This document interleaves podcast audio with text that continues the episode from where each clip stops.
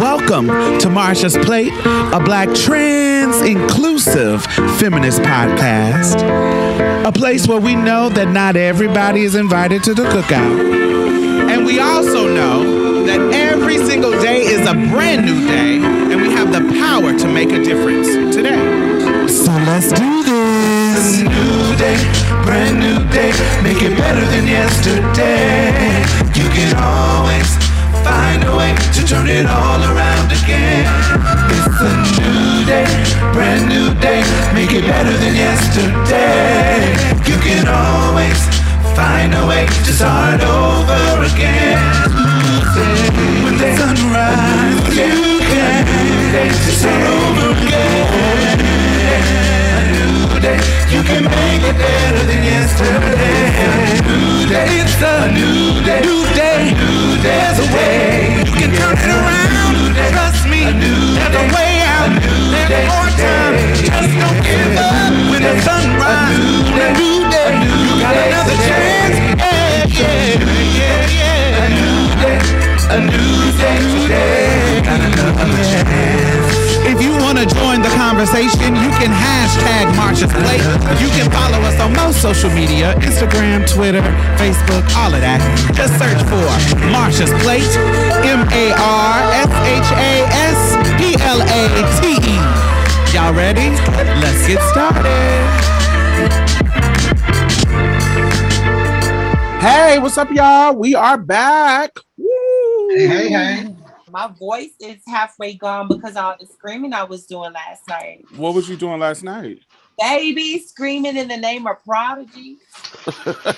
Okay. Listen, I was screaming down for everybody. Um, I was in North Carolina last night. Um, they had a ball. Uh, I had a ball last night. I had such a good time. I had such a good time supporting the Prodigies. This weekend I took it easy. You know, I play the drums at church, so that's always, you know, my Sunday. Uh, in more, well, not in the morning. We go, we start church kind of late, which I don't mind. we start church. I did like not two. know you was a drum player. Word. That's Mm. over. Yeah, so that's been really good. Not the church Uh, drummers. They are always sluts. Why you telling my business? Okay. On Every subtle- time. subtle, every subtle, time. Raymond, subtle, you know, subtle. Okay. Subtle slutty. Okay. I love On the it. low. Okay. I went to the Maldives last week, Oh, yeah, y'all, that's right. and Oh, that's it, over. it was freaking beautiful. It was beautiful, but I'm glad that I'm traveling a little more because I'm learning what I like and what I don't like when it comes to where I travel to. And so this is one of those places where if you want to be secluded and off the grid, this is for you. because the internet sucks. The um we're you're on an island and so some of the most secluded resorts you're just stuck there.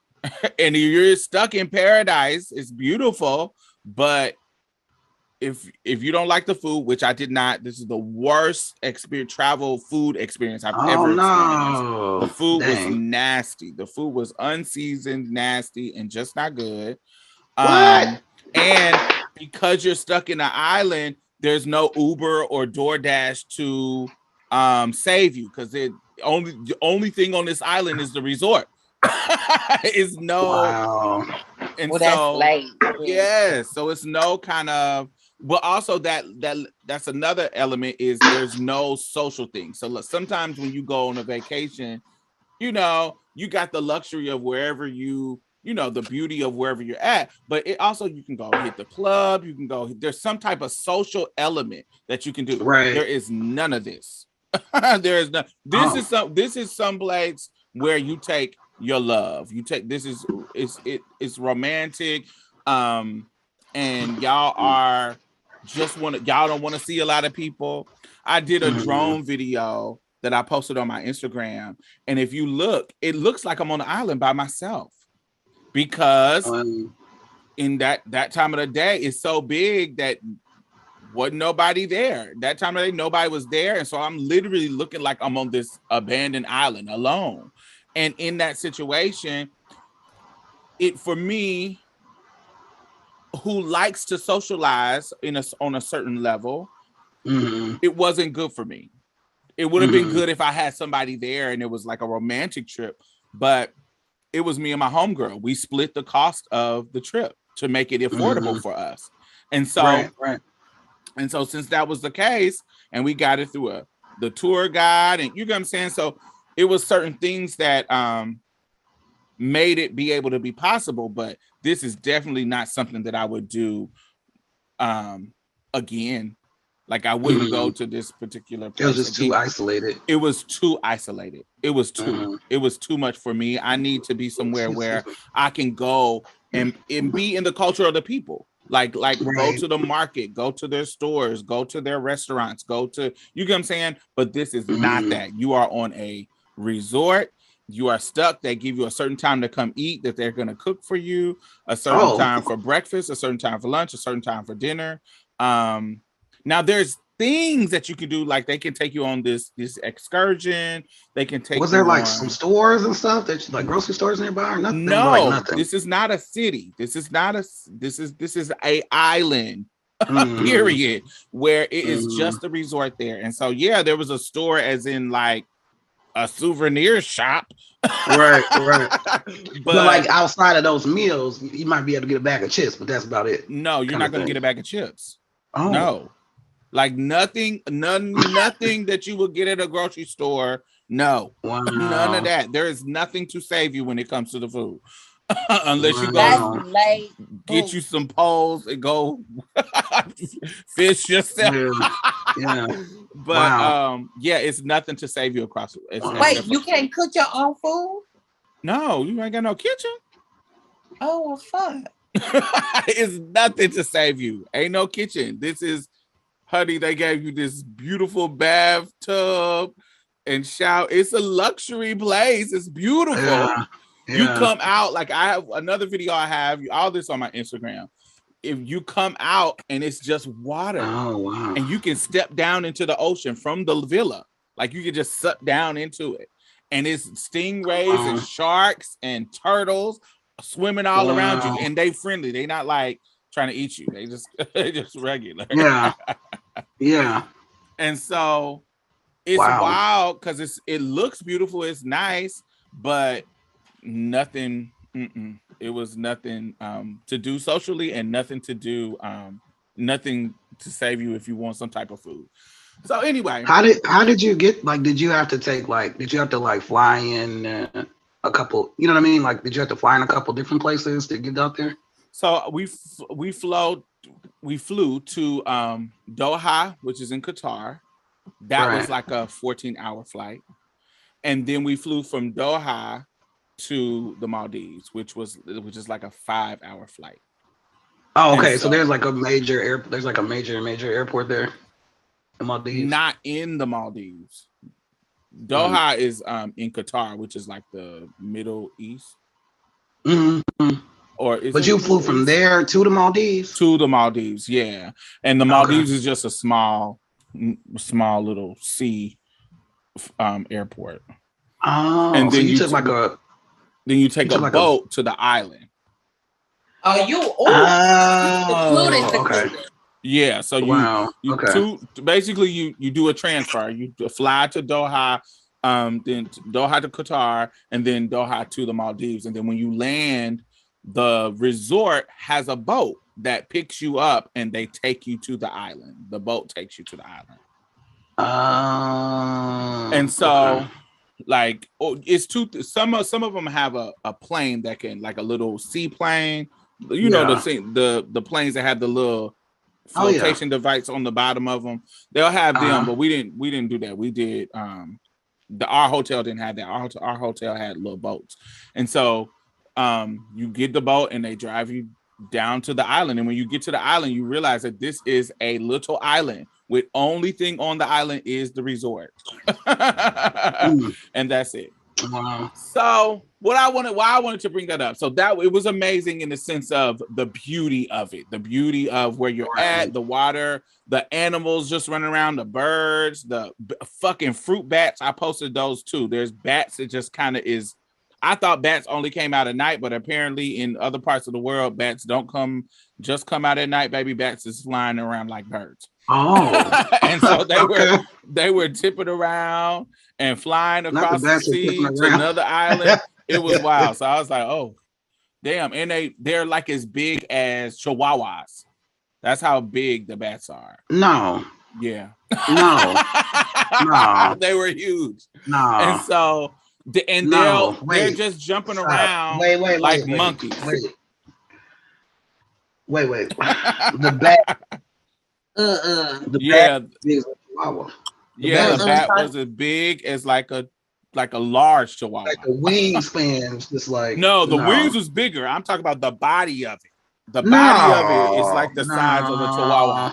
And they are walking around like pigeons. So I want you to not like pigeons, Wow. but you know how pigeons just kind of be around? They're Like not whatever, really scared yeah. of you. That's how they were. They were up in the trees, hanging upside down, but they'll come down and um go to, to another tree like it's no tea. so they're acting like Mm. this is a their norm.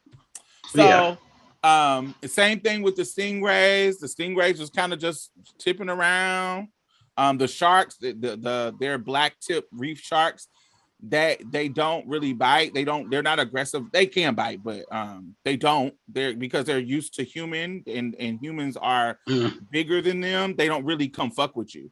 Um and because you on a reef uh, and because you're on this resort they're used to human being there so it's almost like any like an animal like a squirrel that they know you there they ain't gonna get close to you but they ain't gonna come to you either you get what i'm saying they like a squirrel so they Yeah. was Mm. all in the water they were all a bunch of them and then they range from like the size of your phone to the size of your couch well like a sofa like a little the i'm talking The about stingrays? limbs. they're not that fat no no no the sharks they're not that, Oh, the not, not, sharks, sorry. not as fat as your couch but as long as your couch so but there's some baby ones that's like Mia. that's like the size of your phone. It was all kinds of shit that I was like, "Ooh, what is going on here?" I had got the first the first thing I did was jump in the water, and then I got up and we were sitting on the little deck, and I looked down and I was like, "Wait, them is some fins," and three sharks just float under our house, like just not float, but um swim under our house, just where I had just been. And I was like, oh shit. So I had to look. I had to. Google what kind of sharks these is. So I Googled Yeah. they was like, these are normal common reef sharks. They don't, they don't, let me not say, I'm not, I'm not, I'm- I keep saying they don't bite. These are sharks. If just like a dog got teeth, they got teeth and they will bite if they need Right. to bite. But it is very uncommon for them to eat. They like it's no cases where they eating fucking humans. and only time that they are um that they will bite you is this is what they said. They said if you are kind of just floating in the water and not moving, and they can't gauge the size you are, they'll come up and try to get a little piece. My girl. It yo. like if they see a little limb, your little feet just kind of just chilling, they'll come up and say, dude, let me see what this tastes like. That's if you're not moving. So they tell you No, don't so they'll tell you don't wade in the water. They specifically will say, don't wade in the water. If you're gonna be in the water, move around so they the can water. see your size, so they can see how big you are. They can see the whole thing. So they they give you all these kind of warnings or whatever. Um, what else? What else? That's wild. But any that way, I'm telling that it's beautiful. I, I think it should be on anybody's bucket list. It's not something that Mm. um I will do again, but it is it's something that I think everybody should experience because this secluded, beautiful island that's like, oh God, with these it's beautiful Yeah. water, beautiful animals, just everything. It's beautiful. So definitely experience it. You're listening to Houston's own MP Trans 101. Whoa. Now listen, I know that what is basic trans 101 for me could just be the beginning for you. So this is for your basic ass. What's basic for me in this life could be just the beginning for you.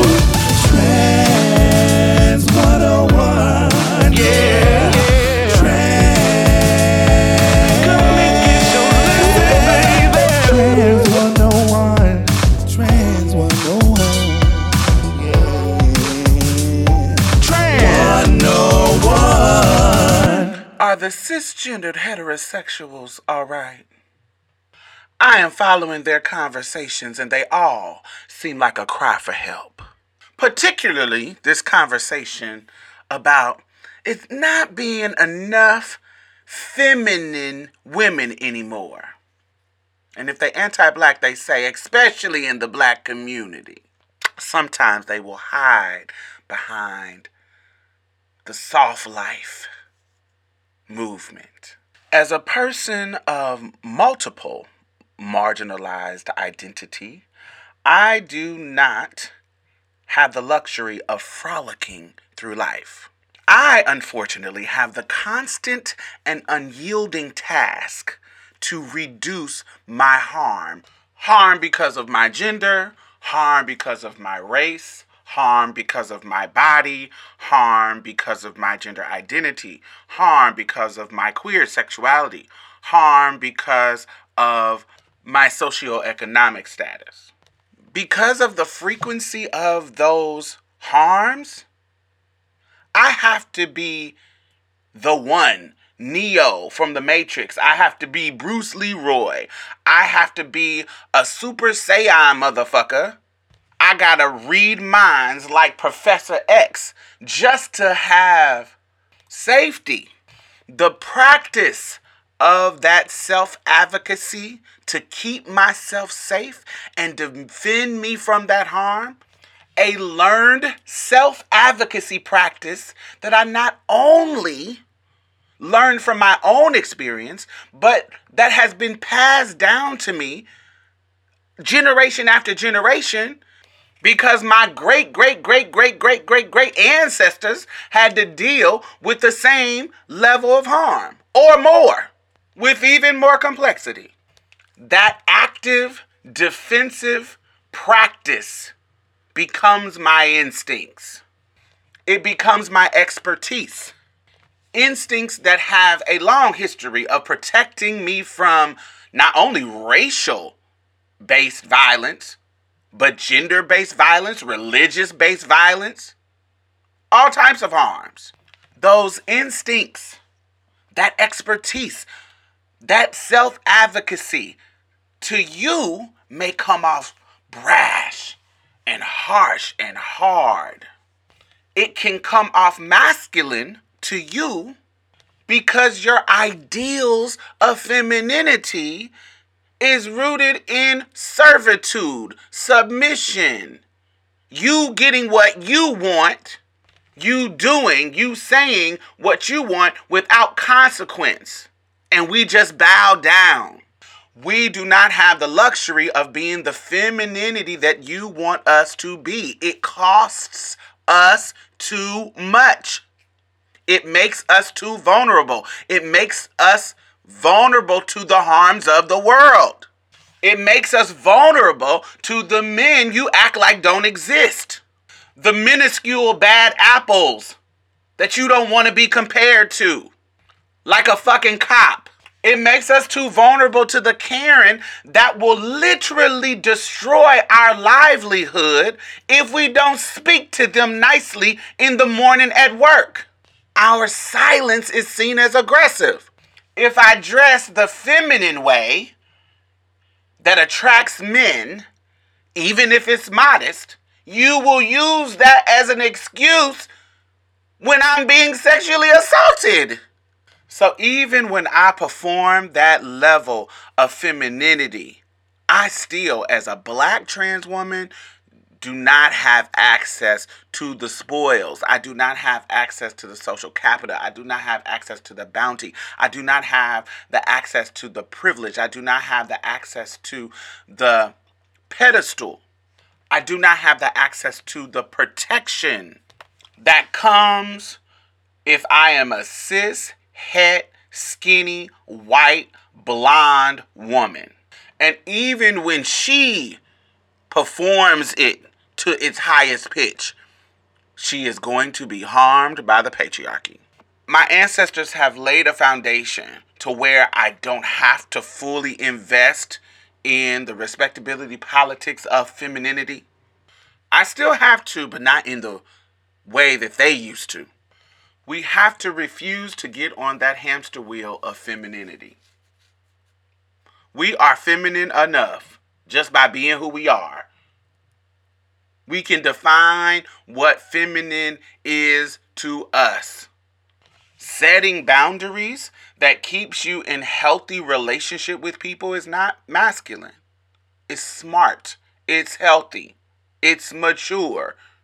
You can do that in a dress. You can do it in suits. You can do it with no makeup on. You can do it with long hair, short hair. However, you express yourself. You do not have to abide by these rules. You can be soft when you are allowed to be soft. You can be hard when you need to be hard. You can be both freely, balanced. And whoever you run across that is going to resonate with that is going to resonate with that. If a motherfucker wants you to be soft, they will make you feel safe. They will create an environment for you to be comfortable, to express yourself in the most feminine, the most masculine, the most whatever gender expression that you want, because this is a safe environment for me to be all myself, my whole self, for me to bring all that I bring to the table, which is going to be masculine and feminine. I won't have to sit my brain to the side to make you feel manly.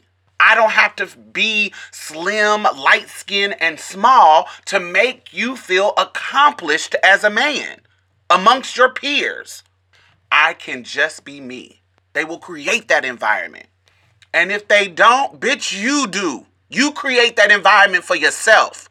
Don't have no motherfucker in your circle or body that don't allow you to be all yourself. Period.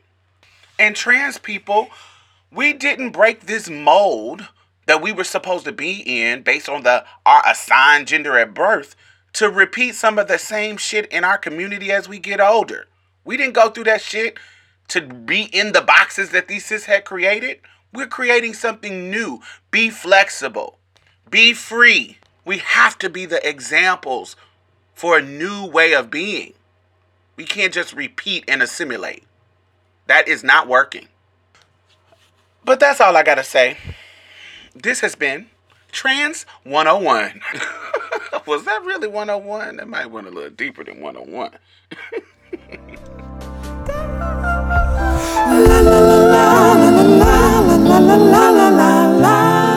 Oh my God, I want to thank all of our new patrons this week. Thank you, thank you, thank you. Yay, yay, yay, yay. So, not only are you helping to sustain this particular podcast, you know, I also donate to other podcasts. I donate to other organizations. I have my finger on the pulse of the community. And I know a lot of grassroots organizations that are doing great work out here. So you're not only helping to sustain us, you're helping to sustain other people in a community. Because I put my money where my mouth is. You know, that's just the kind of bitch I am. Community is fuck. so thank you. I really, really appreciate you. And if you have not become a patron, why have you not? You can donate as low as a dollar a month. It doesn't matter. Anything helps. Please. Do I have to play Sarah McLachlan and show you puppies? Like, what do I have to do? Do I have to do resort to what the white people do to get you to give them money? Alrighty. Anyway, thank y'all. And the Patreon and PayPal link is at the bottom. Back to the show. As I said, I went with my friend. And this is a friend. This is somebody who I consider my gay mother. Um, she is 50. It was her birthday trip for herself. And she was gonna go alone, but because she hit me up and she was like, yo, I'm going alone. Um, but if you go with me, we can split it and it could be real reasonable for us. And I was like, she told me the price. I was like, oh, that's that's a that's just a gig. Like I could do a speaking gig for that. And you know, cool, let's do it. And so we she, she set it up to where we could pay payments on it for, you know, I think we we started like six months ago. And I was like, okay, so Mm. let's go. Let's do the thing. So it was able to it was able to be reasonable because I the whole trip cost me like twenty six hundred dollars. So it was nothing that was out of reasonable. So I was like, okay, cool. So in my brain, I was like, what could go wrong? because I know this is somebody that I know. This is somebody that I, you know, been knowing her for shit 15, 20 years. Um, I know what she give. I know her personality. I know how it works. So, and, but we we're we're gonna we gonna be in the same room together. So, anyway, so you know, if you're going on a trip with your people, with somebody, with a friend, before y'all go, y'all might be y'all might plan on what y'all want to do, what y'all gonna wear, what Mhm. y'all whatever shit that y'all got planned. Y'all might talk about it or whatever. So in the conversations before we go, she is um talking about taking pictures, doing certain type of pictures, what outfits she wanted to wear, Yeah, make content. and make well, she's not really a content creator, but you know, maybe something a little real, something just to do it or whatever. So cool. Mhm. Now, photography is a skill, okay? Anybody can take their camera and snap some pictures of you. But to make a beautiful picture, there is an artistic eye that you need to have, Yeah. right? So Yeah. there is a Yeah. skill that comes with photography.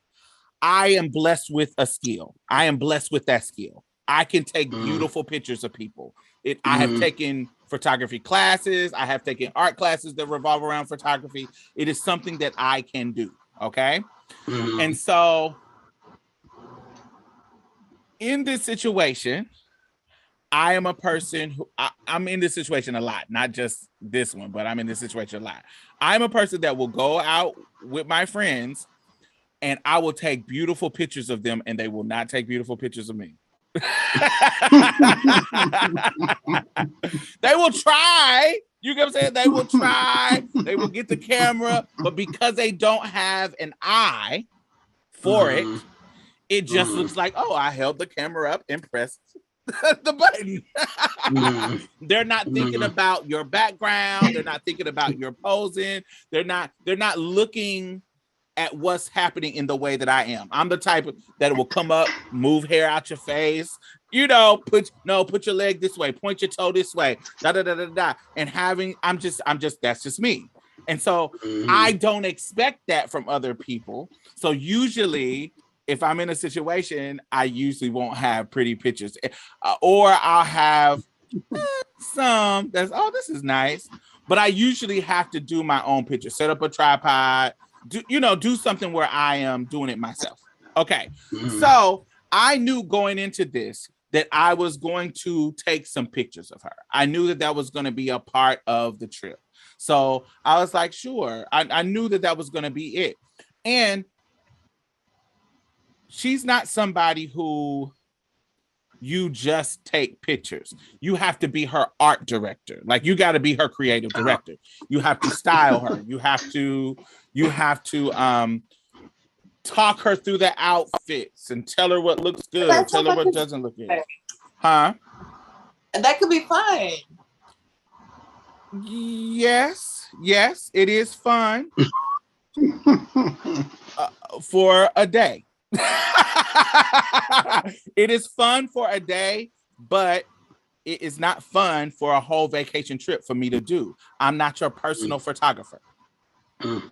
I know coming into this, and I'm there's gonna be some things, some times that I'm gonna take your pictures. But Right, right. what she was expecting was photo shoot level. Is we're not talking about, oh, we're walking down the street. Oh, take my picture next to this. Click. We're talking about planned outfit photo shoot, lighting, photo shoot level pictures. You get what I'm saying? That's what I, that's what I'm talking about. you said So- lighting. Yes. Right. Like she ordered Blocking. roses Yeah, for a this, lot. a rose petal photo shoot, different outfits. So it got to the point where it started to be oh, you didn't even consider that I wanted my own time. That I wanted my own time for myself. She literally had. So I'm thinking, okay, the first in my brain, I'm like, oh, the first day we gonna first two days. I, I said two. The first two days we gonna get all these photo shoots out of the way, and we gonna do our thing, and da da da da da. Mhm. But baby, we got the we got the photo shoots done. we got the, some of the photo shoots done. Baby, she wanted there's other she there's other outfits. She basically she wanted pictures in every outfit that she brought with no But she didn't get heads up before y'all got there. Like, hey, so while we're here, I'm I just for my brain because I'm a person who takes pictures myself. I'm not expecting me to be the person that do every one of your pictures. I'm expecting you to do right. some of your Unless own you- pictures yeah, that's and figure it out on your own.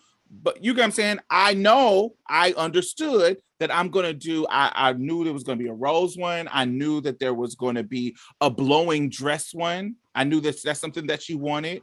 And so for me in my brain, I was trying to make this. This is a part of. I had already done a video for her birthday, a birthday video for her, but this also was just a part of her birthday experience in my brain. How my, I processed it. This was me doing something nice for her birthday, like not only but coming and um not coming as for her birthday. I'm coming for me, um, but doing this part, making sure that this this because I know this is her birthday trip a little extra. And so I knew the first two days in my brain, we're I'm gonna take care of her pictures and da da da da da. But by day three, I'm gonna now it's time for me to think about I am on a vacation for myself. I need my own Okay. pictures. I'm on my own pictures. I need my own me time. I want to go lay on the beach and sunbathe and swim and be looking at the sharks Right. and the sea slugs and all this kind of stuff. I want it to be But in my you've been own space. saving up too. Right, because I also saved up to be on this trip as well. Right. So, right.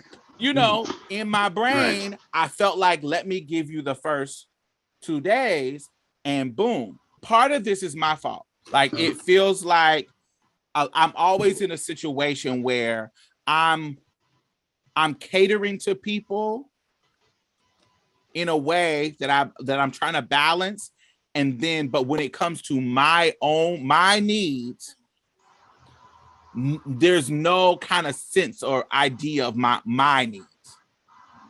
Mm. And so we got in this argument at the table. Now the argument started about um just some some bullshit. She said some condescending shit that um annoyed me. It was very condescending, um her tone and I was like, and because we're just now coming, we were estranged for about eight years. And so we just now coming back into our friendship. And I said, back in the day, I would let you slide, but this now I'm not letting you slide. You say some smart shit, I'm I'm gonna say some, I'm gonna call it out. I'm gonna say some uh, smart shit Mhm. back to you and let you know that it's not cute. She said this smart shit, and then she didn't understand why I felt like it was condescending. And then she says, and she was like, "Oh, now you're being condescending." So it, we go into this back and forth, and I don't back down. I don't hold the peace. Normally, I would hold the peace. I would be like, "Oh, child, all right, girl." But because we're in a new era of our friendship, I'm not. I'm no longer doing that. You're going to know when you're being late because what what happened in the past is you'll be late, I let it go. You be late, I let it go. You be late, I let it go, mm. and it's it's just a constant build up to where I blow up. Right, right, right. But if I let you know, it won't be a blow up. It'll be a child. You whack. This shit is late. Don't do that. You got me fucked up. In this, in a small little blow up. You get what I'm saying? Just a small little situation. And so, and so in the conversation, when we were arguing, she was like, You're my friend. I would I wouldn't want to be like that to you. Why would I do that? And this is something that has happened in our past as well, where sweetie, how you think we should be as friends is not how your behavior reflects. So Mhm. it's like some dude um that always like say you dating a guy and he is and every time y'all go to the party he makes you the butt of the joke Oh. You see what I'm saying? Like Yeah. every time you are at this party, he's he's belittling you. He's this is not what she does to me, but I'm just giving you an example. She's belittling you, but it's he just does it. It's just his natural sarcastic, shady Mhm. self. And then you tell him, but he says, "Why would I want to belittle you? I care about you." I don't know, motherfucker, but you do. That's how you would be. That's how the situation would be Mhm. you want to think that we're in a situation where you care or where you wouldn't, but you do. But it's not just me. And I because I know you, it's not something you just do to me. It's something you do to everybody around you. And I see it. Mm. It is your I if I'm to be honest, I think that she has a narcissistic personality disorder. I think Mm. if I was to diagnose her, that's what I think that she has. And so she has this real low self-esteem to where she has to be superior. She has she's in competition with everybody. Yeah, She's yeah. in da da da da da. But she knows how to p- pretend that she's not. But you can tell by what she says that this is what it is. and then Mhm. she will wonder why people don't want to be around her. She will think that it's, oh, they're jealous of me. But no, it's because you're a bitch and you are condescending and you say smart shit just naturally. Or you say smart shit or competitive shit when you don't need to. So, her mom, now this is her mother. Her mom is a boisterous personality. Okay. She is a personality that is that just commands attention. She's friendly, she's lovely, she's personable, she's a social butterfly. And so her mom for Halloween is a type of she's older, she's like 73. In her, now she's not in a nursing home, but she's in one of those senior living places. Her Mhm. mom is a type that even if she wasn't supposed to come in a costume, she's coming in a costume. her mom is like that. So her mom came in a costume for Malef- Maleficent as Maleficent, and she looked great, amazing. The mom, the mom killed it in her nursing home. B makeup, stunning horns, sickening at 73, y'all. Wore it out. Yeah. Now, maybe like a year before, this costume, the daughter, my friend, went to the Tom Joyner cruise and she had the same outfit on. Like it's it's her outfit. Her mom Mm. used it as the costume. So Oh. when she shows me her mother's now, mind you, I'm friends with her mother and her in the sense of I talk to them and and we engage with each other. So she shows me her mother's costume. Of course, I know who costume it is because I've seen it before because the daughter had it on. But the when the mother does it, I'm like, oh yeah, she wore it out. She looks sickening because she does it her own way. Uh, She says, you know, that's my costume, right? Yeah, that's weird. yeah. Now, maybe if I I was some oh. stranger, you needed to tell the stranger, yeah, it's my costume too. But I'm somebody that's been around. I know where the costume come from. I know it's your costume and your mother Right. brought it from you. But Right. why did you need to tell me to emphasize that it's your costume? because this little moment you wanted to share with me that no, it's um, I don't want my mother to get all the credit. I want to be somewhere because you're showing my mother love about how sickening she is in this Maleficent costume. I need you to know that is my costume. There's a childish way like that Yeah. that she will yeah. say and do things, but when you call it out, it she'll flip it. She'll turn it. No, I just was saying, no, you're in competition with people, and those little things pop out, and people notice it, and it's annoying. Yeah. She's annoyingly boastful. If you say you did something and you're just talking about it, say it just randomly come up. Oh, I did that too, but add the sun, moon, and the stars. Mm. she is co- constantly. Oh, if I went to, uh, if somebody says, just that, just y'all know people like this, where they always have to one up you, or they always have to tell you about how Mhm. much something costs that they have when you didn't. Oh my God, where did you get those shoes? I'm asking you where you got those shoes from. I'm not asking you how much it costs. So if you say, "Oh, I got these from Neiman Marcus, or I got these from Ross. I got da da da. It would be normal. But she'll say, I got these from Neiman Marcus and they cost me six thousand dollars. Oh. It was that's not. I'm, that's an example. But I mean, exactly. Yeah, yeah, it'll yeah, yeah. be something like Yeah. that. She's this type of person. Mhm. Why me and her have worked for so long is because those things don't intimidate me.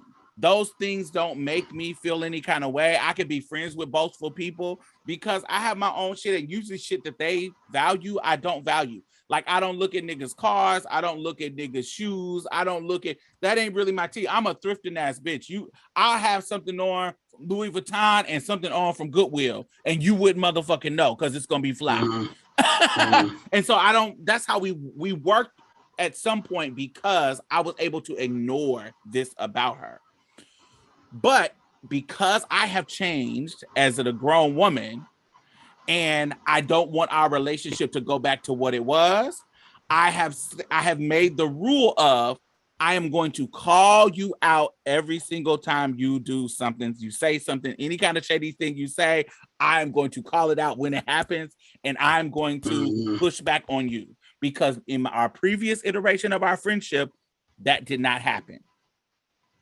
And I Right. felt like I was being a pushover. So that's Mhm. my question to y'all. Do y'all have friends who have personality clashes with y'all that but this is a part of her personality that I don't think she's ever going to fix because this Mm. is so embedded dealing with trauma, trying to get attention when she was younger with her flamboyant mother. Do you see what I'm saying? This comes from Mhm. All her growing up. So this is not going to change about her. And she's a pleasant part of her is pleasant when she wants to be. Like I can deal with her for like three, three, three days at the most. but if I'm in long periods of time, it gets annoying to me. And this was one of them because I felt like my my needs wasn't being met and you being condescending and you being making smart little statements. Let me give you one more example before I before y'all answer the question. Okay. So, so we're coming back from the airport after all this has done. She gets a cart for her bag, the cart that you put your your bags on, right at the airport. That little metal thing that holds your your suitcases. Mhm. Y'all know what I'm talking about. Yes. So she's pushing one of them carts around. I don't move. I don't like them because I don't. They don't move. I feel like I can move faster when I'm I'm holding my bag, not the suitcase, but the little carry-on bag. so I feel like I can move faster. So we stop in Burger King and get something to eat. But she has a cart. And so I'm like, oh, when she gets the cart, I put my bag on the cart. Her bag. So we just got just carry-on bags. And so she gets the cart. I stand in line, get my food, go get us a table. So because it's a bunch of people here. Go ahead. Um, y'all got a cart for carry-on bags? Yes, because she doesn't want to carry them. but if you're gonna push the cart, cool. I'm gonna put my bag on it too, if that's what you want to do. Says, Bitch, I'm cut. So not luggage bags, because they are they're in checkout. We already checked them. Right. It's just Put carry on yours bags. on. I don't So- want any of that. right. So uh, we we get something to eat. I go i get i go take my tray and go find us a place to sit because it was busy in there. So i wanted to secure us a table so nobody would take it so we wouldn't stand in with our food. So i'm sitting down waiting for her to come over with her food because her order was right after mine. And she says um and i don't see her coming. I'm like what is taking her so long? So i see her coming around the corner with the carry-on, with the cart with the carry-ons and her tray. So she is struggling with carrying the tray and pushing the cart. And so when I walk up, so when I see her struggling, I get up to come over to grab the bags off the cart. And I say, You the one who decided to get a cart because I thought the cart, you get what I'm saying? If we're going to eat, it doesn't make sense for you to get it. It's going to be in the way in my brain. So I say, Oh, you're the one who wanted to get a cart. Her response was, If I have to explain to you why a cart is easier, I don't know what to say. So weird. in my brain. I'm like, That's this is not about me not being able to understand why a cart is easier easier if you're just pushing a cart. This is about you're not just pushing a cart, you're carrying a tray and pushing a cart of stuff. Right, right, so right, it's not easier if you're struggling. You're literally sitting here struggling. I have to get up out of my seat to come help you because you're struggling. So clearly it's not easier. Damn. So you you explaining to me why the cart is easier when you didn't have the tray is not the problem. It's the fact that boom. So she will say little stuff like that that will if ah. I was if I was in a bad mood, if I was in a I would cuss her ass out. Bitch, don't play with me because you're being condescending. You're trying to make me seem like I'm the stupid person in this situation. When yeah, it's I'm not, not. necessary. Right. it's unnecessary. When when you could have laughed and said, "Girl, help me with this car." I literally, she didn't even have to say that. I was already getting up, walking towards her to help her because I see her struggling. And you Uh-huh. getting smart, but this is just her. So this is so that's so that's another example. So that's what I'm asking y'all. Do y'all have friends in your life that have idiosyncratic like personality flaws or character flaws that's not like oh i'm stealing not something big like that but something like this that you deal with y'all friendships that they'll never change but it is something that you absolutely hate and how do y'all navigate that? Do y'all deal with that in, on any level? I'll say this: like I've definitely dealt with people that I love in my life who have these type of uh, personality things going on, and uh, I wish I knew how to have healthier boundaries in the past around that. But that's that's that's one of the ways I approach it is just around boundaries. And and I mean that sounds like that's the same thing that you did too, right? Which was like, I ain't gonna let this slide. Like this is my I have a clear like like I know that's what I used to do, but we not there no more. Um, and so that's been a part of how I've approached some of that. Um is to try to have better boundaries, especially if it's somebody that I love and I want, you know, I want to keep in my life. And it's not like, you know, because some people I'm just like, "Eh, that's gonna be that's a little too much, right? But it's like if it's somebody I love, right, exactly. And so it's like when it comes to folks that I love in my life, I think a lot of it is just really trying to have boundaries and also um yeah i'm you know i'm always here for like everybody needs a therapist. So like you know what i'm saying? And you know what i know about folks who have narcissistic personality disorder most of them are like absolutely not. Or like and- skirt around it Yes. and find every excuse known to man acrobatics flips you know what i'm saying? Set up an appointment always cancel like there's always going to be an excuse. Um because it's not yeah. them it's you Right, exactly, right. And it's like they don't think, you know, they're human beings. I'm like, you're a human being. So like any human would respond this way. Like you're not exempt from you're not Superman or Superwoman or whoever, you know, Meteor Man or whoever, you know, or whatever. You know what I'm saying? Like you're not a superhero. right. You're not a superhero, right? You're not Black Panther, like you're a person. And so yeah, so I just try to have boundaries because it sucks because when it's folks in your life that you love and you can't make them get it because it is a personality disorder too, right? And so it's like there are certain things that a person that has narcissistic personality disorder is gonna just do that are like think because it you know, certain check a box, check a box, check a, you know, it's just certain things that's just gonna be like cyclical in a way. It feels like, at least in my experiences, it's felt like it's almost like a cycle. But um yeah, I just try to have some boundaries with it, honestly. Um Mhm. because you got to protect you. You got to Yeah. protect yourself, and you don't want it to, you know, uh, I don't know what the saying is, but there's some saying about like boundaries help helps us stay close or something like that. Yeah, boundaries. Um, uh, Queer Walk talked about it in um not money talked about it on Queer Walk recently in you know how we use boundaries in the current culture's culture moment is not Mhm. actually what it is. Boundaries are how you stay in relationship with people. Exactly. People people people um people make boundaries like they are a fence, but they're not a fence. They are Exactly. they they they want to keep you in, but this is how you stay in. Mhm. and so Mhm. um it's not to keep you out, it's to this is what I need from you to for you to stay in. And she she explains it much better than I did um on Queer Walk. Um, but yeah, that's what it is. And I feel like that's Mhm. what I'm trying to do because I, I do love this person. There is a Mhm. charm about her, even with the negative narcissistic things. I definitely, if it was a man, I would definitely not be with her in regards to like in a relationship. Hell no. But because she's my friend, there's a and it's just that I, especially in a normal setting, I can just not deal with her for a couple of days. Like, oh, she's getting too Mhm. much, and I could just not deal, and Mhm. we come back and it'd be normal. Um, Mhm. so And you said too with the trauma, it's like most folks that have narcissistic personality disorder is connected some to some like deep childhood trauma type stuff. Oftentimes, I don't really have a lot of friends. But I choose it to be that way because I'm really empathic. I'm really empathetic.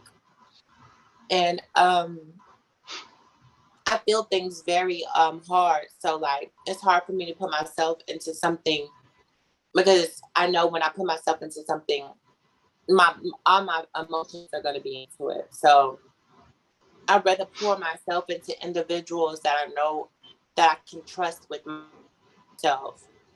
Because I know Mhm. that if I put myself into this person and I've been nothing but genuine and I've done you know, I've done uh, what I've wanted to somebody that I would want to myself and you and you bite me, it's it, it really bothers me. It really bothers me. So Mhm. I try I try to like as I've gotten older, when I was younger, everybody was my friend. You met me the first day, you was my friend. we we we had a lot of things in common when we was friends, but um as I've gotten older, I've been um which uh what Erykah Badu said, um I picked my I picked pick my, my friends friends like I pick my Like I fruit. pick my Big fruit. Annie gonna be that. But there's something that when I was you. Yeah. right. That's right. and that's what I do. I, I I pick my friends like I pick my fruit. You know, check it out, see what's going on first, and then I open up. Now that I'm Mm. older, I mean, I don't. There's something like that that's so deep rooted. Um, um, that trauma. I don't think it could be corrected. So, um, I've never had a friend like that, but I've definitely been around narcissistic behavior. Like whatever he said, anything he said couldn't be wrong. Even if he knew it was Mhm. wrong, it was right. Right. Just nonsensical. Just And my like, mom would like literally church for him that said, I'm right, you're wrong, and that stuff like that. But I used to I used to think it was cute, but as I've gotten older, I'm like, nah, bitch, you need to um you're not right all the time, you know. right. the world even if we are right about things we can always grow like always be willing and learn and be studious because we don't know everything um so um yeah i've dealt with that type of personality before but i don't think i've ever had um friends that that had personality down Oh, I think you're on mute. I've had friends that have, you know, just little. I, I feel like this might be controversial, but I feel like uh, all trans people got what I call tick tick booms. Y'all, all y'all hoes crazy. so look, so uh, you you know, so I'm like, I always feel like there's something, and when you be when you befriend uh, one of us, uh, I, it's something that's there that I got to deal with when it comes. Can, can to- I let me let me add on to that too. Let me add well, on to that. a minute. I don't know if I want to claim the Yeah. tick tick boom now. I, was- I was thinking about like, you know, when you be in public and people say stupid shit, you just be okay, yeah, bitch. That's it. You know, I mean, to your point, Diamond, it's like you know, I I've, I've definitely, you know, over the years, have understood more and more just like folks in our community you know we just got a lot of shit going on. First of all as black people we got a lot of shit going on. Then it'll also be trans or it'll also be queer. And so my like the and this is this is another time where it comes into the social structure and the governance structure of the community. The social structure says oh no you cut that person off and you did it did it did it. But the social structure is not looking at all this other bullshit that we know they're juggling we're juggling the community is juggling uh, da, da, da, juggling. And so you know, we have our own ways of of of, of navigating that. And um, but anyway, yeah, I, I have definitely talked to other trans guys who uh have been like, I, you know, other you know, talking about other trans guys being like, drop the ball, or they ain't follow through with this, or they ain't did it. And I'm like, yo, what I've learned over over the years is I can't be holding people on that, right? Because so much stuff comes up in our community. Like I gotta have some flexibility and some room. Obviously, people have to be accountable right? But just like that, you know, we not out here living like cisgender people. I don't know what who told you that your life was gone, like you're not dealing with no extra shit, but just like be in your transition a little longer, and you'll see that like, like it don't matter you know, especially for people who quote unquote pass or assume cisgender in their in their daily life, it's like that's just when I go to the grocery store and grab a cup. These are all inter in, non-inter. These aren't interpersonal interactions, right? Like these is just me getting some gas, me getting a da da da da. But when it when it comes into interpersonal situations or medical situation, and all this other stuff, like you realize, like no, you still are dealing with being trans and dealing like that shit don't go away because you look a certain kind of way. Um, but um yeah, but anyway, but I've definitely encouraged more patience with other people, particularly within our community, because uh, you know a lot of us are holding a lot of stuff. But it also mean it don't mean like you put up with people's bullshit and let them play in your face. But you know, yeah, I have like an extra extension around compassion because we deal with a lot of shit. And a lot of times when people on some fuck shit, it's you know, it's it is a response to trauma.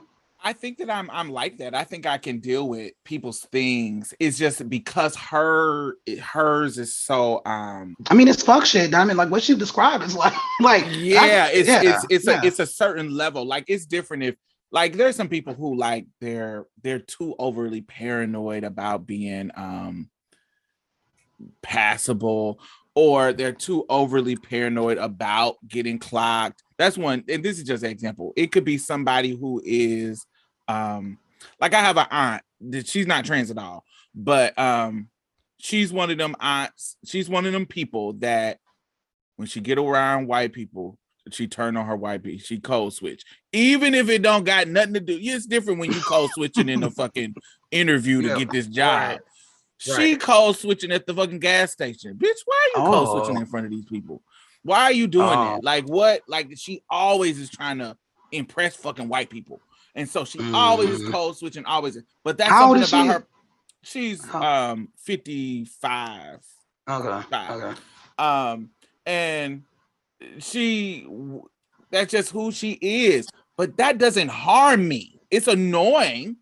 Right. it's annoying, but it doesn't do anything to me. My friend mm. says smart shit that annoys me because it's always something to belittle and it's not just me. I don't want to say right. it's just yeah. me. I see it. I see her do it to other people. She's one of them people that complain about every fucking thing. That is in comparative mode. Every it's always comparing, belittling, boastful, and those things annoy me because it's an attack on who I am it's not it's not like my aunt code switching that don't do that don't that's not a reflection of me or who I am, mm-hmm. my intelligence, my what I have, blah, blah. it's nothing about me. So, but I can deal with it because it's just something annoying, but that's her. So I can right. deal with right. it. And you or, already you got some space. You can have some space. I have a friend yeah. who don't like walking. Okay. She don't like say we want to go somewhere uh, mm. I want to go somewhere and it's not that far, I'm a bitch who will walk. I'm not about to call a Lyft to go two blocks, girl. But mm. she's a girl that, honey, I don't want to walk. I want to call a Lyft.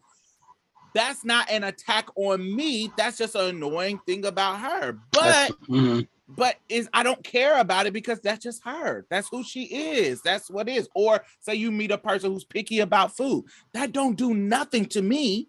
It's annoying when we go to a restaurant and bitch you we you take forever to decide what you gonna eat, but that's your food. That's the shit that's gonna make you shit. It ain't gonna do nothing to me. so I can deal with those things. I can deal with those little. Uh, it's called idiosyncrasies. I can deal with those things, but hers are hers are sharp. Hers Yeah, are yeah, daggers. that's what hers it be something with- that with comes the- at you. It's hard to let roll off you. So sometimes when you start doing new boundaries, though, right, it's gonna be some resistance, and the longer you have those boundaries, oftentimes either that person's gonna, you know, respond and be like, "Oh shit, you you were serious about that," or or not. But you know, a lot of times when you start putting up them boundaries, there will be, you know, there's oftentimes a lot of pushback because folks ain't used to. it. They used to doing whatever they, whatever they want. Right. And, and I, I think know? that's where I'm at now. because where it it's like, benefits when you don't have boundaries it uh it benefits the opposite person because they're depending on what they're getting from um crossing your boundaries they it benefits them a lot or yeah. however Reinforce it, yeah. especially a narcissist, especially a narcissist who everything got to be around them and their attention about them and what they do and da da da da. Not it's it's it, and that and it's different if I wasn't making accommodations. Like if it would be different if she was just saying smart shit and Right. I ain't I ain't spent the whole past two days taking photo shoots of your motherfucking ass. It'd be different if you said some smart shit and I um made accommodations for you in many other ways it just it just i i can't ex- describe to y'all how sometimes i be feeling like a fucking lackey in certain situations because i'm just this is my friend and i'm just doing something nice have you sat her down and told um her all the things you've told us yes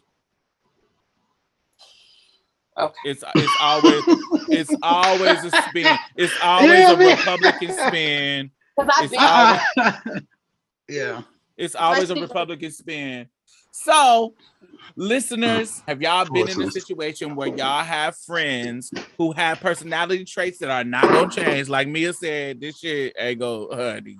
It- it's gonna take some work, and it probably work that they don't want to do, especially if they don't want to admit it's wrong. It's like, how do y'all navigate those spaces? Do you have people are- that you are currently navigating? What y'all experience and what y'all think? Hashtag Marsha's Plate.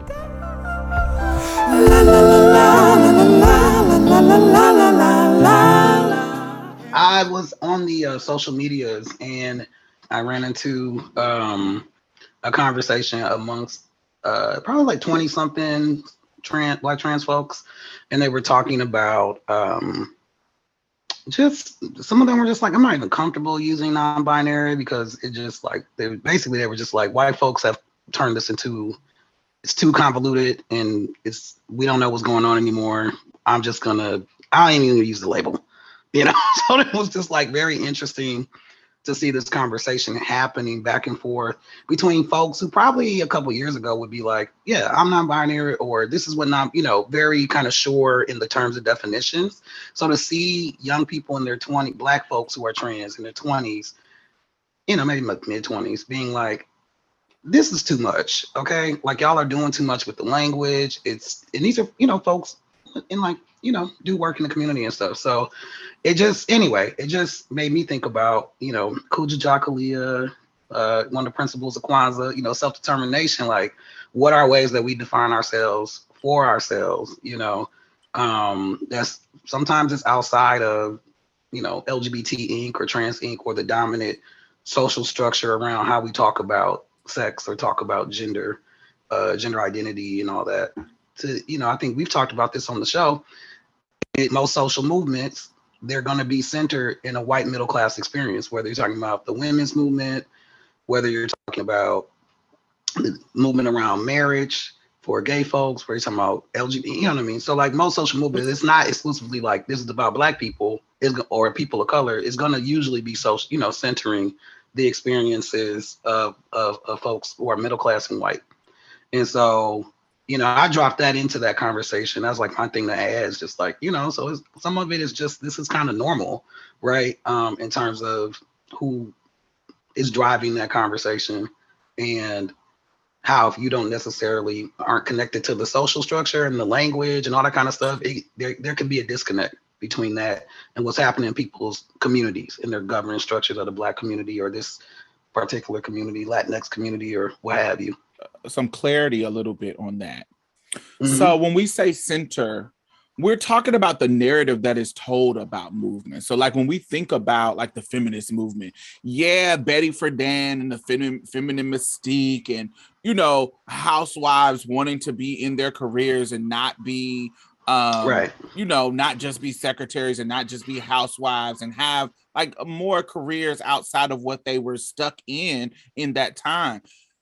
When we talk about the narrative of feminism and the narrative, and we talk about it in the movement in uh, in the history of it, yes, those things are That's the going to be the narrative. Right. but but lived experiences when we talk about um gender equality and and, and what fe- the core foundation of what feminism is black women have been doing that trying to get equal treatment and fair treatment for work pay blah blah blah blah blah, blah way before Yeah. that that middle class movement that even happened people have already been people had already been doing that that kind of work and and and pushing socially for us to be equal and for us to have equal opportunity particular black women who you get what i'm saying when they came out of slavery and they were working saying yo if, I- if i'm doing the same work as this dude next to me maybe black and maybe unfair maybe sharecropping I want to get paid the equal amount that he's getting paid. I want to be. Th- th- those are mm-hmm. conversations that were being had and and points that were being made. But when it comes to the feminist social movement, because we center whiteness in the middle class, uh, usually that's the that's where when we tell the story of feminism, that's where it starts at. That's where Mhm. the the mainstream people want to make it start. So yes, yes, but that's not so what you're saying is totally true when it comes to the stories that we tell and the narrative that we hear. It is going to center that, but that is not where and I'm not saying this to um as you didn't say it. I know I know what you meant. Um it is that is not how so the real lived experience social movement of people started. But when we tell the story, that's what happens. Yeah, and there's a lot of parallels too, because during that time, you know, there were some white women who were feminists who would tell black women, like, what do you mean you uh don't want to you want to stay home and not be at work? Because black women have always worked. Always as you mentioned. worked. Black black women are always working for the most part. And so, you know, you had, you know, kind of and, and this is kind of I mean, it's very very much so parallels, right? Some of that, right? Where Mm-hmm. it's like you have black women who were, like you said, organizing around gender equity and all this kind of stuff.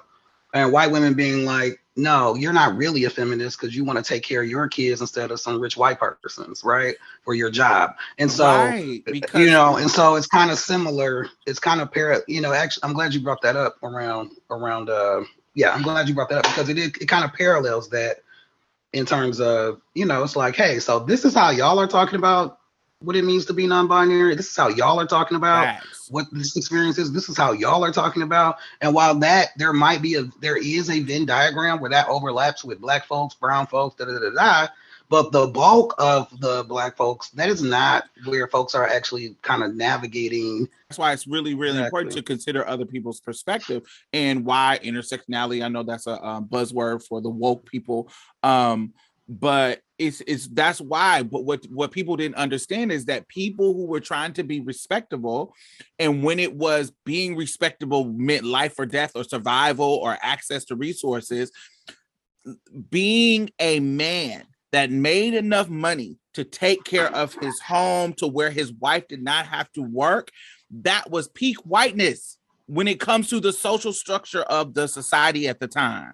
It was peak whiteness. We want to be like this. You get what i'm saying? There was men who were Mhm. saying i want to be like the white men were where their wives just sit in the house and be pretty and be whatever. I want my wife to be able to do that. I don't want my wife having to till the land. I don't want my wife having to pick cotton with me or or pick the share crop with me. I want her to be able to sit in the house and cook because that's what I see as the reflective family unit that y'all are saying is the Christian union, that y'all that is the status quo. I want to be able to do that. And so, somebody being able to do that, a man, a light skinned man who has privilege, saying, I want to bring my wife into this situation in a new neighborhood and push that status quo. A white, a white woman would not have that perspective because she's already in the status quo. She's already Mm. in the house with the man taking care of her. You get what I'm saying? white middle class want to women be were, yeah, exactly. white yeah, middle class. because they were leaving out poor white women too. Like, yes, clear, absolutely. Like- Absolutely. it's like no, it was like a very centered set of experiences, and so that's why a lot of the changes were really if you were a professional woman, right? Like a lot of in terms of like around like uh, and same thing with marriage, right? Marriage, yeah, it's great.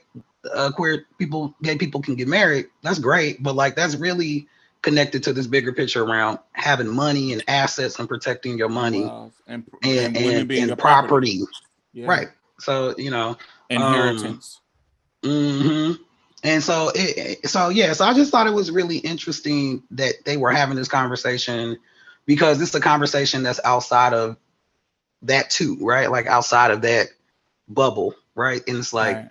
that does not, you know, white middle class centered whatever the fuck like experiences and how folks talk about what their gender identity or talk about their gender expression doesn't is not it should not be privileged over how other people talk about it.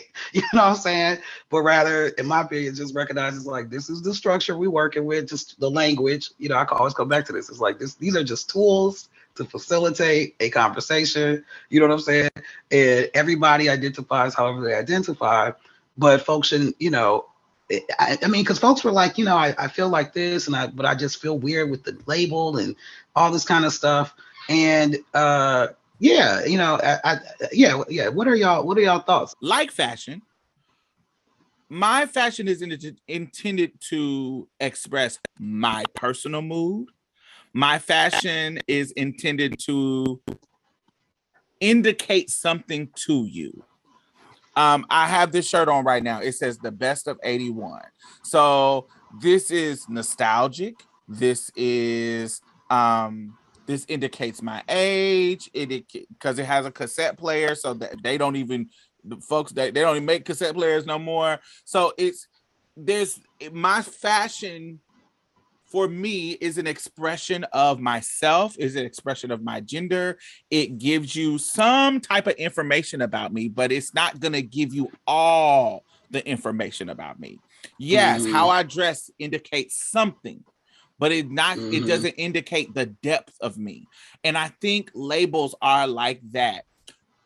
What I use to describe myself is intended to give you like whatever that little what's that page of your resume that's just kind of like the general the cc or what is it called um Oh, what- CV. the cv it's just a Mm. general basic indication of who i am you have to talk to me so i can give you the in depth of who i am the language for me is and late late not language the the, The, the label is not the depth. is not the depth Right.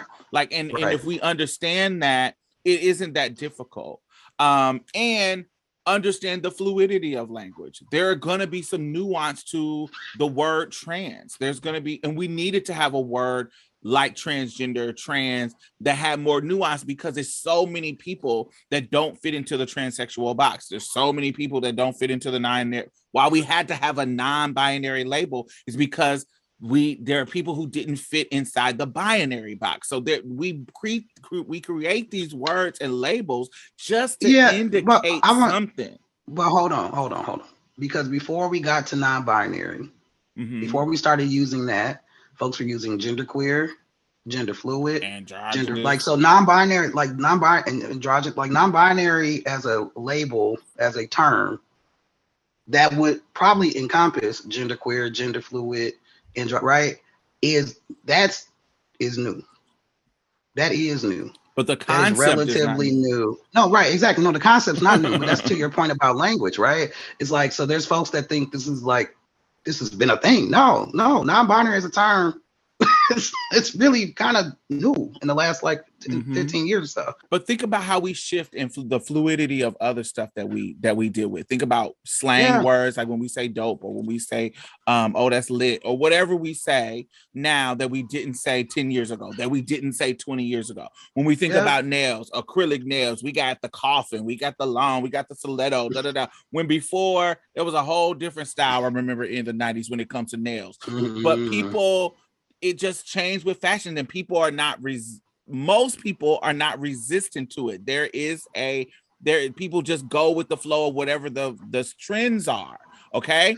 But there are people who honey you see these um uh, cookout aunties with that same black lip lip liner around their lip and the red lip and and still doing that and won't let it go because that is just how they do. You get what I'm saying? That's just what they have been doing since the 70s or since the wherever time they picked that trend up. And you gotta say, ma'am, come on, let me get you into this brown liner because we we don't do black liner no more. But they not gonna get out of it. This is what they like. This is what they do. And the same thing is with our community. There are some language that some trans people they is not getting out of it. This is my this is my narrative. This is my story. This is what I want. And da da da da da. And these new age people, Gen Zs and Gen whatevers, is not about to tell me and blah blah blah blah blah blah blah. There are some people who can't go with the flow or feel like their own identity is being attacked because it has moved on. Mhm. I remember when I used to be able to, I needed to have the exact color red shoes, exact color red pants. I'm and I'm talking like a cookout auntie. Um, exact color red pants, exact color red shirt, this matchy, matchy, matchy, matchy, matchy, and that was fly. But now y'all coming with this color blocking stuff, and I I'm not with that. Y'all, I don't like that. I ain't go. You, I know y'all know old people like that with us with a, a way of looking um a Mhm. style that they just can't get out of. The dudes have it when they wearing these big But- ass oversized shirts that they can't and oversized pants that they not and they not getting with the skinny jean look or the fitted jean look. They just Right, not right. moving on. And there's some people that's not Right. with language is not going to move on. They're just not. Yeah, definitely, definitely. I mean, and yeah, and also just with social movement, it's like most of the time it it uses the story of the most vulnerable in the community, but that story gets driven by folks with more access and privilege, and that's with any movement. Um, even in our community, when we civil rights movement, you know, what I'm saying it was like folks, Right. you know, it wasn't for black folk. Um, but uh, but but but are there other things though, like in terms of how we define ourselves for ourselves? Because one example also I was thinking about is like, you know, if you talk to gay people, cis gay men of a certain age, who's your divas? Who's your white? A lot of white folks will say Barbara Streisand Uh-huh. and Madonna, and a lot of black folks will be like Janet, Janet Jackson, right? Diana Ross. And like that's another example of like it's like those are two different worlds. But then but then the but the mainstream narrative will say gay people's music is Madonna. I think I told you I DJ. Listen, I DJ'd one of the campus like 10% society dances back in the day uh in Madison. And I remember I was playing like I don't know, I wasn't playing Madonna. And folks came up to me and said, This is a gay uh dance party. We need you to play some gay music. The whites, white folks. And I said, Well, I'm gay, I'm the DJ. Okay. And you know, we're gonna do the brown and um have a good time. I'm gonna So I guess right this now. is right, exactly. Even though we're all gay, like not everybody, you know, we got our stuff too. You know, you know what I'm saying? You don't own the experience and, and- or, or the narrative, you know. I wanted to ask you a question um, because I, I heard you um, talk about uh, how tr- the word tr- the word transsexual is uh, no longer appropriate. Um, if I'm gathering right, uh, right, I believe that's what I heard. What is the new definition of it? I don't. I I I, I want to say I'm not saying that it's no longer appropriate. 'cause I think for some people it is, in some spaces it probably still is. I'm just saying it's not. It's not the standard. It's not common. It's seen as Antiquated. offensive by two. yeah and yeah too an- antiquated too medical too and too many people find it offensive but that's not doesn't mean everybody finds it offensive you know you know It's not really So, like- offensive like Why do people tranny it offensive? because it's Okay. medical and people are getting out of the mindset of trans just being medical. You get what I'm saying? Because the definition of transsexual is you do medical shit to get you to crossover, basically. There that was a defining factor. But now Right, we are to the oh, point sorry. that we are My bad. accept we are including people eh, into the trans umbrella that saying that you don't need to be you don't need to have surgeries to be That's not- trans. no i'm saying the Right. transgender is the umbrella under the umbrella are transsexuals technically this is when Mhm. i came with who might have surgery there's people that might not want to have like they're- the umbrella is not the trans transsexual wasn't the i just want to be clear transsexual was not the umbrella the umbrella Mhm. was transgender right? And then everything fought cross dressers back in the day it would be like cross dressers transsexual da da da da da da da gender queer gender fluid gender, gender fuck. So everybody is under this big umbrella right? And i think what happened is people started uh conflating transsexual and transgender. And it's like that's not the same thing. Transgender is the um, like we're all trans, So- and, and within that is transsexuals, whether or not you want to use that term or not. But the whole thing was the transsexual did the medical thing under this big ass umbrella of transgender. But I you also know- want you to understand uh, in in the transsexual, under the transsexual are different types of transsexuals: pre-op, post-op, non-op. So under that, there is there is a Right. whole level of people. So there there are people who were who there's a uh in just the trans the medical Oh, I see what you're saying. You Yeah, see yeah, yeah, I'm yeah. saying? In Yeah. just that area of people who consider themselves transsexual.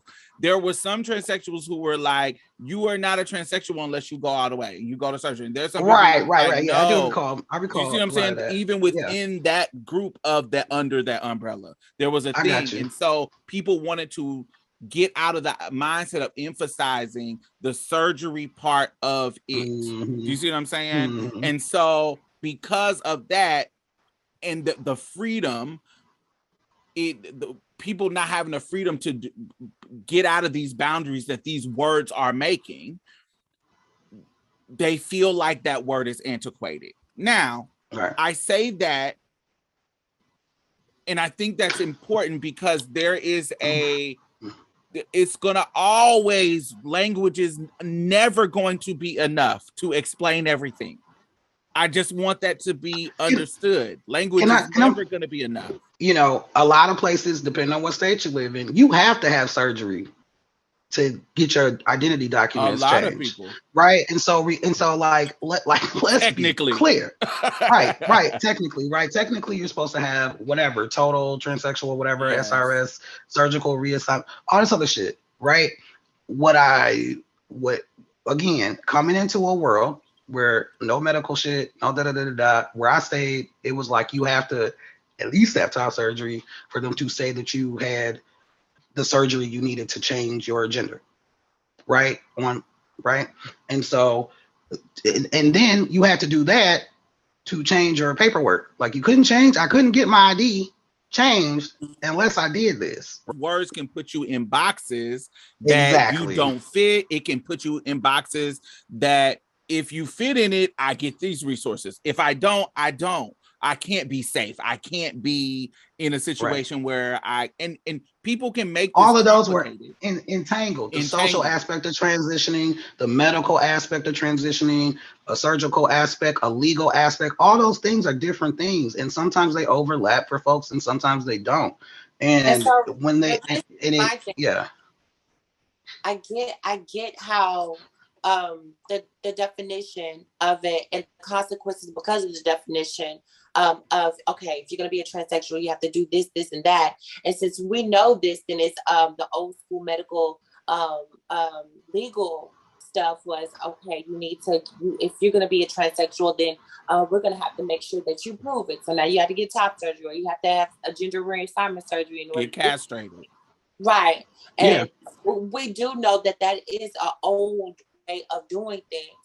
However, my thing is instead of erasing that because that's the only thing that i see that in, under the transgender umbrella that needs to be erased is transsexual.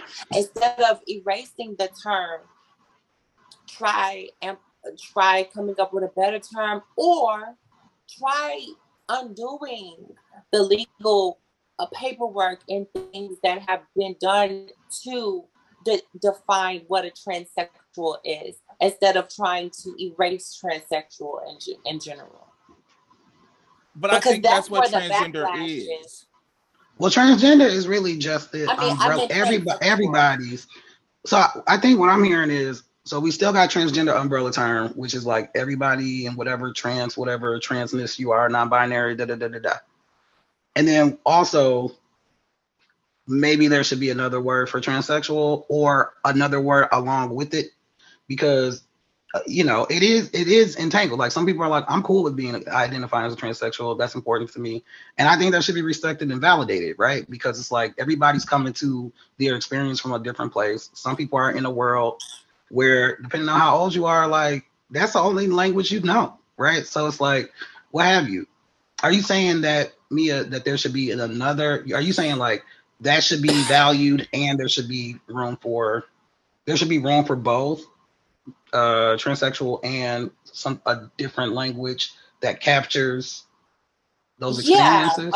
Yeah, um, yes. Um, if if the language is damaging, right? Instead of getting rid of the word transsexual, I'm saying un, do, doing um, finding some way to undo the legal uh, standpoint of it um, that determines what a transsexual is um, able to do, like change your name or um, um, mm. get get certain things because this is what a transsexual um, is definition, why not change um, the requirement of what a transsexual is legally? Mm. I think I, I think from our perspective, that is easier said than done because we don't have the power oh, in these situations right. to create the red tape and break the red tape. Do you see what I'm saying? Oh, and so that was cis people making those rules about what you needed to do for us to respect your gender. So I think if it was us, yeah, and, and, we've seen that in different states where people have changed requirements in regards to that. But um, I think I think that that is a perfect logical solution, but we just don't have the power to do it in all the situations, and so it, it makes it yeah. really difficult. But it also like this, like just this whole conversation emphasizes like why, like one, one I was like really glad to see these young people having this conversation with so much nuance and just like kind of questioning things and you know just not to be like fuck this or fuck that but they really were just like engaged and had questions and talking about their experiences because you know for black folks shit is more nuanced. Like just just just what the fuck it is like i feel like yeah. for our community shit is more nuanced but also it's like clearly like nobody i guess also in the era where people have weaponized language so much it's like this conversation should demonstrate like it's all it's all bullshit. It's all relative. It's all like you know what I'm saying. So like we don't have to like you know uh beat each other's ass with the language because that same language might change like 10 years from now. Right. you know what I'm saying? That somebody might whoop, whoop your ass for saying some shit that was current and up to date and felt validating for a portion of the, of the community you, know, you know what I mean? Like, eh, what words feel affirming to y'all now, like currently? I, I trans masculine feels affirming. I think, again, like my understanding coming into transitioning medically was like I'm a transsexual. Didn't necessarily mean I was a transsexual man. Or transsexual. It, you know, it just like what the language meant and what that means now is just it's just a totally different framework. Trans masculine, trans man, I can do both, but not exclusively mm-hmm. trans man, you know. What about you, Mia? The when you asked that question, the first thing came to mind was just trans woman. Mm-hmm. But when I define myself, I do define myself as a transsexual. I don't um, define myself as anything else because I'm that I'm I literally have been transitioning in that way. Mm-hmm. But it doesn't it doesn't logically for me doesn't make sense to define myself as something else or just um, I'm not saying that I can't be moved, like, oh, I'm just stuck in hit this way and there's no moving. But I haven't heard any language that that I'm like, oh, I can I can identify like that, like trans feminine. Um, I'm, I don't know. I'm guessing that's uh, a word. But the last time I seen that used was by a TikToker, and she was a body of a cis woman, and she wasn't transitioning. She said she was a trans femme. So it's like, girl, where is it evolving to? I mean that. I, where, Ooh, to be where is it evolving to? And where do I fit into that? Because it's like, okay, we're evolving away from a transsexual. Okay. So, but where do I lie at once? Well, I want to be um as advanced as everyone. I'm not gonna be one of those old bitches that's in the uh nah uh-uh. You can't tell me nothing because that's how I know life. No, I I definitely don't want to be that, one of those type of people. I want to be able to move with technology, move with um The the way that the culture moves. I don't want to be one of those old grandmas who don't know how to work a phone because I'm Mhm. so used to working one of those cricket phones. So, so if transsexual is being erased, then what can I identify as? Just as a trans woman? Because that seems like it's more safe. Yeah, I think that's okay. I think I think it's really up to you what is comfortable. And I I don't want to act like not moving is a problem. Look, I feel like it's gonna get I've accepted it. It's gonna get to a point where I'm a relic. How I think about things is mm-hmm. not gonna be how the young folks is. There's some shit that you know, there's some shit that I hear from the young folks that I'm like, ooh, that's not my tea. And I'm not with that shit. And I'm not, but I'm not gonna argue Yeah. with you about it. I'm just gonna be like, oh, Right. that's not my experience. This is me. I'm not gonna, long as you're not bucking up against me, talk about, oh, uh, being negative to me because of how I identify myself. Bitch, get the fuck Right. out of here. You're not about to Right. come at me and be a trans person and trip about how I identify myself because that's hypocritical Yeah, to me. that's Get right, outta here. Exactly. And exactly, so- exactly. So, exactly. but I'm not gonna argue with you about how what words you use. Don't argue with me about what words I use. If I'm having a speech about my life and I say transsexual, don't get up and say, "Oh, I transsexual is an antiquated word." Bitch, it's it's cool for me. I'm not. Right. I'm not describing you. I'm describing Right. me. When I hear queer, when I when somebody says that they're queer, I know that queer back in the day was has some negative connotation. I remember people It had using- political connotation. not black. I And never got called a queer person by a black person when I was younger. Queer was usually white people calling Yeah. queer. I never really Like had, slur. yeah, like a slur. But in black spaces, queer what became a positive. I didn't. I if a motherfucker was talking shit to me and they was black, they calling me a faggot. They A calling me a, faggot. a gay. tranny, a gay, uh, something like that. They never called me punk. queer. That was white. A punk, yeah. Um, but when I got older, queer was used by lesbians. So when somebody said they were a queer woman, Mhm. I didn't feel like would've been me. I right. I didn't feel Yeah. but me as a trans woman Mhm. coming from an AMAB experience, Mm. I didn't associate myself with that because in Mm. my brain, I thought that was just for cis AFAB people. Like I thought Mm. that I, that's what I thought. And so it wasn't until I got Mm. older and expanded what I define queer as that I can put myself in that label. Like for me, Mhm. I could I consider like on one of my profiles it says a queer bodied woman. So Mhm. and that's important for me because I have a queer body and it's gonna be Mhm. queer for the rest of my life. I have no intention of um you know getting surgery and da da da da. So I feel like a queer body woman for Mhm. me is a great way to describe myself. And so um queer or queer woman of color, like in my mind, I'm way more comfortable than I was 15 years ago to call myself a queer woman of color. But now I I'm in how I define queer, meaning just something other, something different. I can be a queer woman.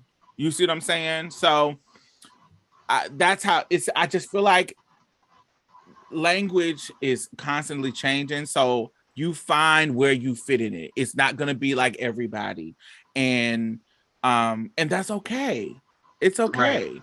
It and that lady who want to wear the black lip liner, it's okay for her to do that. If she feels that makes her beautiful, if she feels that's her tea, that's her sickening, it's okay for her to do it. And I might gonna constantly say, hmm, you want to try a brown, just a dark brown. Just how can you shift that? da, da, da. I may be the young people. I'm I'm, I'm saying this because that's how it was with my mom, where I'm like, I know you love that mama, but this is just not what's going on. Let me show you a better way to do it. But my mama was still this. I like this is how I've been doing it since the fucking 80s.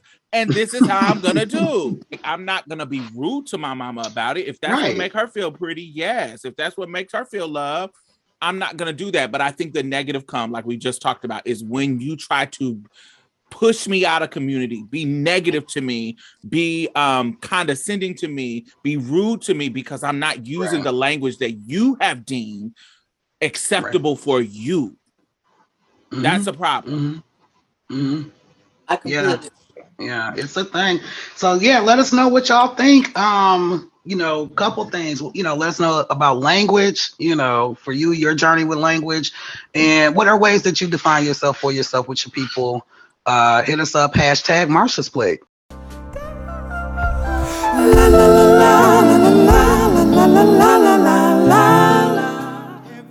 Now, Fox News is um, usually not a place that we cover on Marsha's Plate because that has been very, um, what's the perfect word? Very degrading towards um, Right. That was a nice that was a nice way of saying it. That was real nice. Very degrading. They recently um published a article um discussing a I'm assuming um she she's a, a cis girl now. Um her name is Cole. She's 17 years old. Uh she transitioned between the ages of 9 and 13 and, and the the article was basically stating that um, she felt as though she was pushed into her transition by medical um, practitioners and um, she feels like um, now um, she's had surgeries that were irreversible um, before she, I guess before she uh, became an adult and um, she feel like she feels like she's been taken advantage of. So she wants to sue um, the doctors. Um, and now um, Fox is urging um, people to basically hinder trans people from getting um, anything uh, medically provided in the healthcare system. That's basically what it's leading to. I think what they're trying to do is amplify detransitioner to make it seem as though there's this big population of new coming trans people because of the misinformation in the uh, healthcare system, social media. So I wanted to know you guys' thoughts um, uh, currently. Do y'all feel like uh, Diamond or LJ? Do y'all feel like that we have a chance to beat this? Or do y'all feel like um, if we don't do something as far as voting, because that's what we we uh, that was the first thing we started talking about. If we don't go to the polls and we start vo- uh, voting, that they can actually put these things into system, and we'll be fighting a bigger fight than we we were before. I mean that we are now. Excuse me. I personally think that they are grasping at straws. We are in, we are, you know, the world is changing. People are being more progressive. And so the relics are really trying to get a hold and do whatever they do. And so these are small little things that they can do to affect us in regards to um how they can attack attack and how they can get people to support their attack. And so we saw this with abortion. Different states had different fucking, you know, different ways around sneaky ways to get them to ban abortion how long you can wait how long you can't wait and all these kind of things that they tactics that they're just figuring out as they go to try to stop it do you see what i'm saying this is just what Mhm. just what they were what they're doing and i think that they're doing it with us as well whatever tactics that they can use to try to stop us the master narrative is that we are not what we say we are and so what aligns is what aligns with their narrative is that parents are influencing children to be trans. parents are influencing children to be trans and that's what it is. That's what um that's how that's how it is going down. And so we need to stop them from this influence and and abusing these children and forcing them into becoming other genders as if the child didn't say you know this is what i'm feeling and they're not healthily working through that through that gender um incongruency. And so and then some people do go back we talked about this uh, a couple of weeks ago. Um some people do go back but it's about the relationship the healthy relationship between parents and children and their doctors and if they have that then that's not the government's business to come in and make rules and laws to make it difficult or make it you know add barriers to it. Same thing when it comes to the agency of um afab people's bodies. Um do you see what i'm saying? When you when you think about when you think about that they're trying to come in and the government regulate this shit and i just don't feel like that's cool but this is this is their only fight. They're not gonna um they're not gonna stop it but eventually eventually we're gonna i feel like we're gonna win eventually over time. Maybe not in my lifetime but eventually. The roll stuff coming after trans folks come the, the, they want to come after black bodies in general regardless if you're trans or if you're a cis woman or anything. Like this is a real thing. Um and yeah i do think there's ways that people are fighting back and trying to protect themselves on like a local level. That's a part of the reason i'm where i'm at to be transparent you know in the northwest because you know like you know they they made a commitment to the community here. They made a commitment to whatever. And i was able to the timing god jesus ancestors worked it out for me to be out here basically like it wasn't something that i was looking towards initially ever in my life it just the timing happened but um but yeah no like i think it's yeah it's something to pay attention to We can't give up, right? Um, no, absolutely not. absolutely not. No, that's what I'm saying. No, it's like red alert, urgent. yeah. So all the elections are really important. Everything is on the line. Gimme, gimme, gimme euphoria, more than peace of mind. It's the joy and space to change the tide. Gimme, gimme, gimme euphoria, more than peace of mind. It's the joy and space to change the tide. Gimme, gimme, gimme you a feeling and a high you never come down from. what has been giving y'all gender euphoria this week Well, I went to North Carolina with the Prodigies. I got my everlasting life. Mm, The ball was 12 fucking hours. It had wore me out. no But man they motherfucking carried. Prodigy had won $5,000. Somebody else. Wow. Oh shit. They was winning motherfucking money this weekend. So that was my gender, um, my gender euphoria. That was my euphoria for the week. So my euphoria for this week, uh, I'm I'm not sure if I mentioned the solfeggio frequencies before. Did I mention that? About these? Okay. So there's like different frequencies that are coordinated with like your chakras. And uh like if you go to a get a massage or go to a spa, like I think oftentimes whatever that background music is, is like correlated with that. Some's made for you to relax this kind of way, get rid of fear, da da da and I really started exploring that, and it has made a big ass difference. And just like, just kind of, you know, kind of staying in alignment. Um, yeah. So that's been bringing me a lot of euphoria because it's allowed me to be just more present. And uh, yeah, that's been yeah, it's been it's been chill. So that's that's what's bringing me euphoria this week. These solfeggio frequencies. What has been bringing me euphoria? Um, I want to give a shout out to South Asian men. Y'all niggas be fine over there.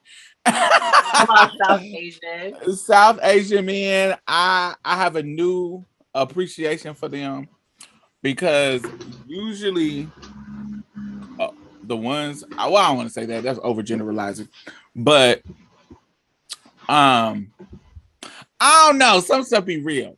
I guess it's some cultural stuff that um they do or don't do, and it, it's it's kind of like, mm, I get this is too different for me to deal with. But